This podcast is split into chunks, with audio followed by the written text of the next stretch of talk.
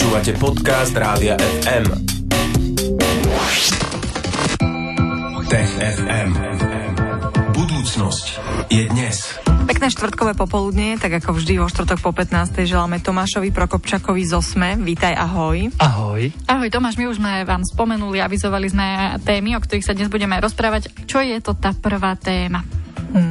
Tomáš, e, o transplantácii prasacieho srdca človeku sa budeme rozprávať však? Tak, je to vlastne veľký prelom a veľký mm. úspech. My teda ešte úplne nevieme, ako sa bude dariť tomu pacientovi dlhodobo, ale vlastne je to prvá funkčná, známa transplantácia orgánu takéhoto typu z iného druhu. Teda zoberali sme prasa, museli sme geneticky ho trošku upraviť, uh-huh. aby sa to srdce dalo transplantovať a potom sme ho preniesli pacientovi, ktorý by inak e, určite umrel. Uh-huh. A prečo je to veľká vec? Teda ako ono to samé o sebe je veľká vec, ale prečo teda? Poďme to nejako rozviesť na drobné.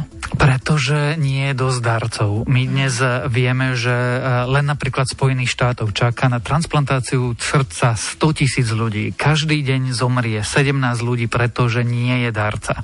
A, a jednoducho nikdy tých darcov dosť nebude. A to neplatí len pre Spojené štáty, to platí aj na Slovensku. Ľudia čakajúci na transplantáciu srdca čakajú roky a niektorí sa nedožijú tej transplantácie. Ak by sme ale prišli s tým, že dokážeme si tie orgány dopestovať, dokážeme ich upraviť tak, aby e, v tých zvieratách potom sme ich mohli použiť a dať človeku, ktorý by inak zomrel, tak by tento problém odpadol, že zrazu by bolo k dispozícii oveľa viacej orgánov, ako dnes naozaj je. Uh-huh. A keď sa pozrieme na tú transplantáciu, ako to lekári trénovali? Čo tomu predchádzalo? Ono to vôbec nebola triviálna záležitosť. Ak to trošku ale zjednodušíme, tak tí uh, lekári, tí chirurgovia, ktorí tú transplantáciu vykonávali, si ju potrebovali najskôr nacvičiť. No a cvičili ju na pavianoch. Tak najskôr zoperovali 50 pavianov, aby si vyskúšali tú transplantáciu srdca a až potom premiérovo teda išli za Davidom Benetom, tým pacientom, ktorý už mal pred sebou len naozaj niekoľko mesiacov života, už bol ako keby určite by umrel a až preto regulátori dali súhlas na túto operáciu, že sa mu vlastne e, zúžili možnosti a nič iné by už nezostávalo. Dokonca by nedostal ani srdce od e, človeka darcu, pretože už bol tak vážne chorý, že jednoducho už vypadol z toho programu, aby transplantáciu dostal. No a potom tí chirurgovia z Marylandskej e, nemocnice, medicínskeho centra Univerzity Marylande, vykonali tú operáciu, zobrali to geneticky upravené prasacie srdce a preniesli ho do tela tohto pacienta. Uh-huh. Tomáš, mňa by zaujímalo, a keďže si spomenula aj tie paviany, že prečo sa práve od uh, prasaťa zobralo srdce? Pre, prečo napríklad opečie srdce nie je bližšie človeku, alebo ako to je? Prečo to prasacie je pretože sa dá lepšie upraviť a zároveň tá fyziognomia prasaťa nie je až taká vzdialená. V minulosti v 80. rokoch sa skúšalo prenášať vlastne srdce od opíc a tie experimenty nedopali dobre. To dievčatko, ktoré to vtedy e, dostalo, prežilo len 3 týždne. Mm. Ono by zomrelo inak hneď, ale tak tomu dali lekári aspoň 3 týždne. No ale s prasaťami máme dobré skúsenosti, dobre sa chovajú, vedia sa masovo chovať a zároveň máme e, dlhoročné skúsenosti s ich génovou úpravou alebo genetickou úpravou. Aj tentokrát to srdce prasaťa nebolo srdce prasaťa, ktorý dostaneš v obchode alebo na bytunku. Jednoducho to prasa muselo byť geneticky upravené, aby sa nestalo to, a že imunitný systém toho pacienta ten orgán okamžite odmietne. No a vieme si ešte k tomuto povedať viac, eh, akým spôsobom to dosahujú veci, ako ho upravujú to srdce? Našťastie dnes už dokážeme génmi manipulovať. Aj tu v TFM sme sa rozprávali o metóde CRISPR-Cas9, rozprávali sme sa o všelijakých vektoroch zapínaní a vypínaní génov a to sa presne teraz stalo.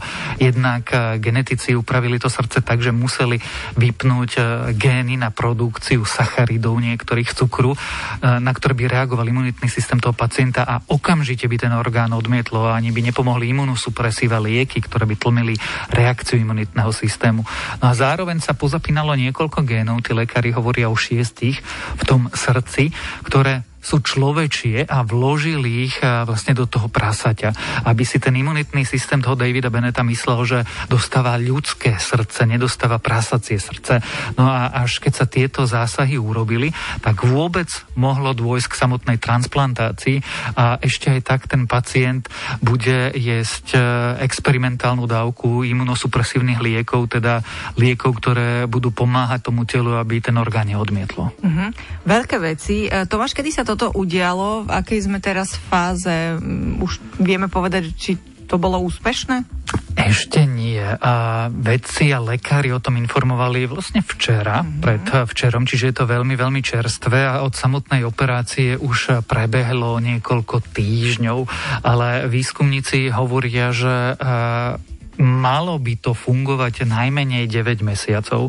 To znamená, že tomu pacientovi, ktorý by určite umrel, dávajú najmenej zhruba rok života a potom sa uvidí.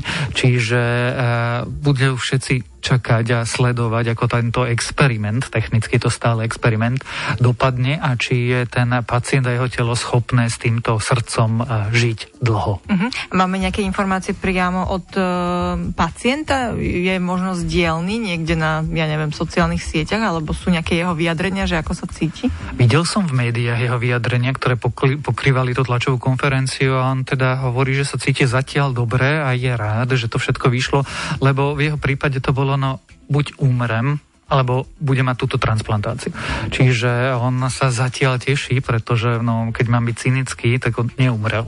A dostal najmenej týždne, ak nie mesiace života, ktoré by inak nemal. No a Tomáš, vieš nám povedať aj o rizikách, ktoré mu hrozia, ak by veci nešli podľa plánu? Ak by veci nešli podľa plánu a predsa len to telo odmietlo to srdce, tak tie rizika sú tragické, pretože ten pacient určite umrie. Čiže e, to, čo bude určite robiť celý život, ktorý mu zostáva, bude jesť e, relatívne veľké dávky liekov, ktoré budú pomáhať tomu telu neodmietnúť ten orgán, zároveň tie lieky potlačajú imunitný systém, čiže on e, sa bude musieť aj izolovať, aby sa nenakazil treba s chrípkou alebo obyčajným takýmto ochorením. No a uvidíme, čo sa stane. Ale samozrejme, to najväčšie riziko je, že telo ten orgán odmietne a ak sa to stane, tak eh, pre tohto pacienta je to vlastne ortiel smrti. Budeme držať palce, aby sa to tak neudialo, jednak aj kvôli pacientovi, aj kvôli ďalším pacientom a vede, medicíne, výskumu a o malý moment sa v TFM budeme rozprávať o ďalšej, tiež zaujímavej téme a tá sa týka takmer nás všetkých, všetkých, čo máme mobily, pretože vraj až tretinu bdelého času trávime na mobiloch. Zostaňte s nami. Tech FM. Toto je Rádio FM, pozdravujeme vás aj takto vo štvrtok popoludní. Stále je tu spolu s nami v štúdiu Rádia FM a v Popo FM Tomáš Prokopčák z Osme, s ktorým sa rozprávame takto vo štvrtky po 15. v, rámci rubriky Tech FM. No a teraz sa budeme venovať e, ďalšej téme. Až tretinu bdelého času trávime na mobiloch. Čo ukázal teda nový výskum, Tomáš? Firma AppAny vykonala, ako každý rok vykonáva takú štúdiu, ona sa pozera na to, ako ľudia používajú apky na mobilných zariadeniach a sleduje, ako využívajú svoje mobilné telefóny. No a teraz vyšla ako keby štúdia za rok 2022, technicky teda za minulý rok, za 2021.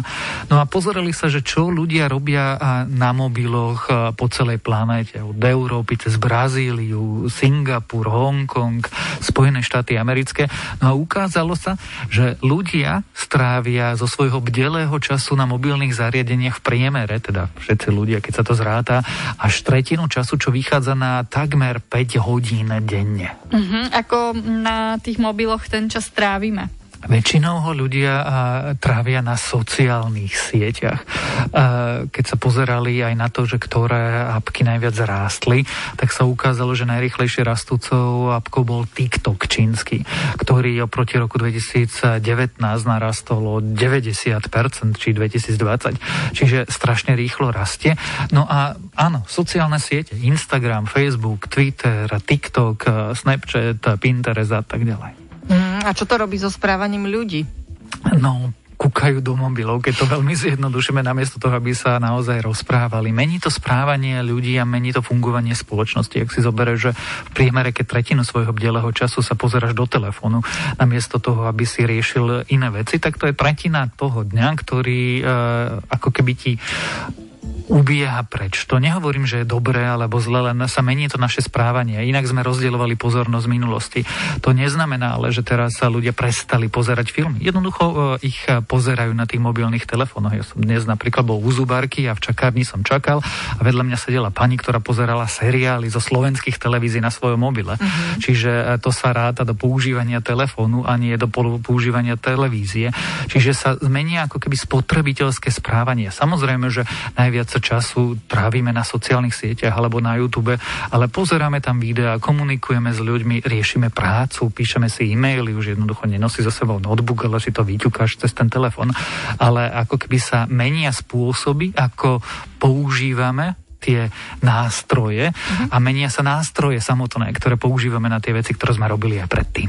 Tomáš, ty už si to spomenul, ale povedzme si ešte viac o tých apkách, ktoré rastli najrychlejšie. Najrychlejšie rastol ten TikTok, o ktorom hovoríme, že u nás až taký, e, alebo ja som príliš starý, ale až taký e, rozšírený nie je, ale teda v cieľovej skupine do tých 18 rokov rastie rýchlo aj na Slovensku.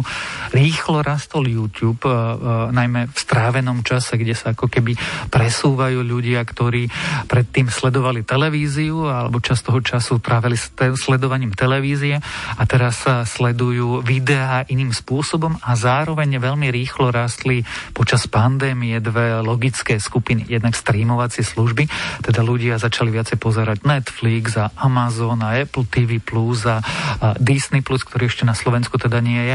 No a samozrejme rýchlo rástli apky na donášku jedla a mm. nákupy. Mm. Takže že toto boli výťazy akoby minulého roka. Uh-huh. A možno aj také tie apky, prostredníctvom ktorých môžeš robiť tie video rozhovory, video porady, aj to tam možno niekde bolo. To by som si aj ja typol, že taký Zoom alebo Teamsy, uh-huh. alebo všetky tieto nástroje, ktoré ti umožňujú vlastne v košeli, ale inak v pyžame uh, robíte meetingy, tak uh, určite sa im darilo. Ako by sme uzavreli celú túto tému? Lebo je to možno aj a, a také hrozivé, keď ti to niekto takto predostrie, že tretinu svojho bdelého času tráviš na mobile. Ono záleží, ako sa na to pozeráme, lebo dôležité je, čo na tom mobile robíš. Ak mm-hmm. ten čas tráviš, ale pritom riešiš prácu. Napríklad ja som, keď som sedel u tej zubárky, tak som si vybavoval e-maily mm-hmm. hodinu, tak to asi nie je úplne neefektívne strávený čas. No ale ak vlastne tam natáčaš iba videa, alebo pozeráš hráš e, pasívne niečo iné, lebo si tým kompenzuješ e, ľudský kontakt, mm. tak to môže byť problém. Alebo keď si tínedžer, vyrastáš, si konfrontovaný s tým Instagramom, kde všetci sú úžasní a všetci sú ideálni a všetko sa každému darí a ty potom si ako vo svojom normálnom živote stretávaný s neúspechom, s problémami a ťažkosťami, tak to má dopady na psychické zdravie. Mm. Čiže veľmi, veľmi záleží, čo s tým mobilným zariadením robíš, lebo v princípe to je obrazovka. Predtým sme sedeli pred eh, televízormi a to ten výskum hovorí, že eh, klesá rýchlo čas strávený pred obrazovkami teliek a na úkor toho rastie ten čas strávený pred tými mobilmi. Čiže ak je to len takéto presúvanie pozornosti, tak to v princípe neznamená nič. Vždy znamená len to, čo reálne robíme. Uh-huh. Ako s tým naložíme. Tak. Ďakujeme ti Tomáš za tento pohľad. Tomáš Prokopčak zo Smetu bol dnes s nami a opäť takto vo štvrtky po 15. k nám príde, aby nám sprostredkoval ďalšie vydanie TFM a bude tu aj na budúce. Tomáš, ďakujeme ti. Ahoj. Ahoj. Tech FM. Budúcnosť je dnes. Stream, živé vysielanie a playlisty nájdete na www.radiofm.sk.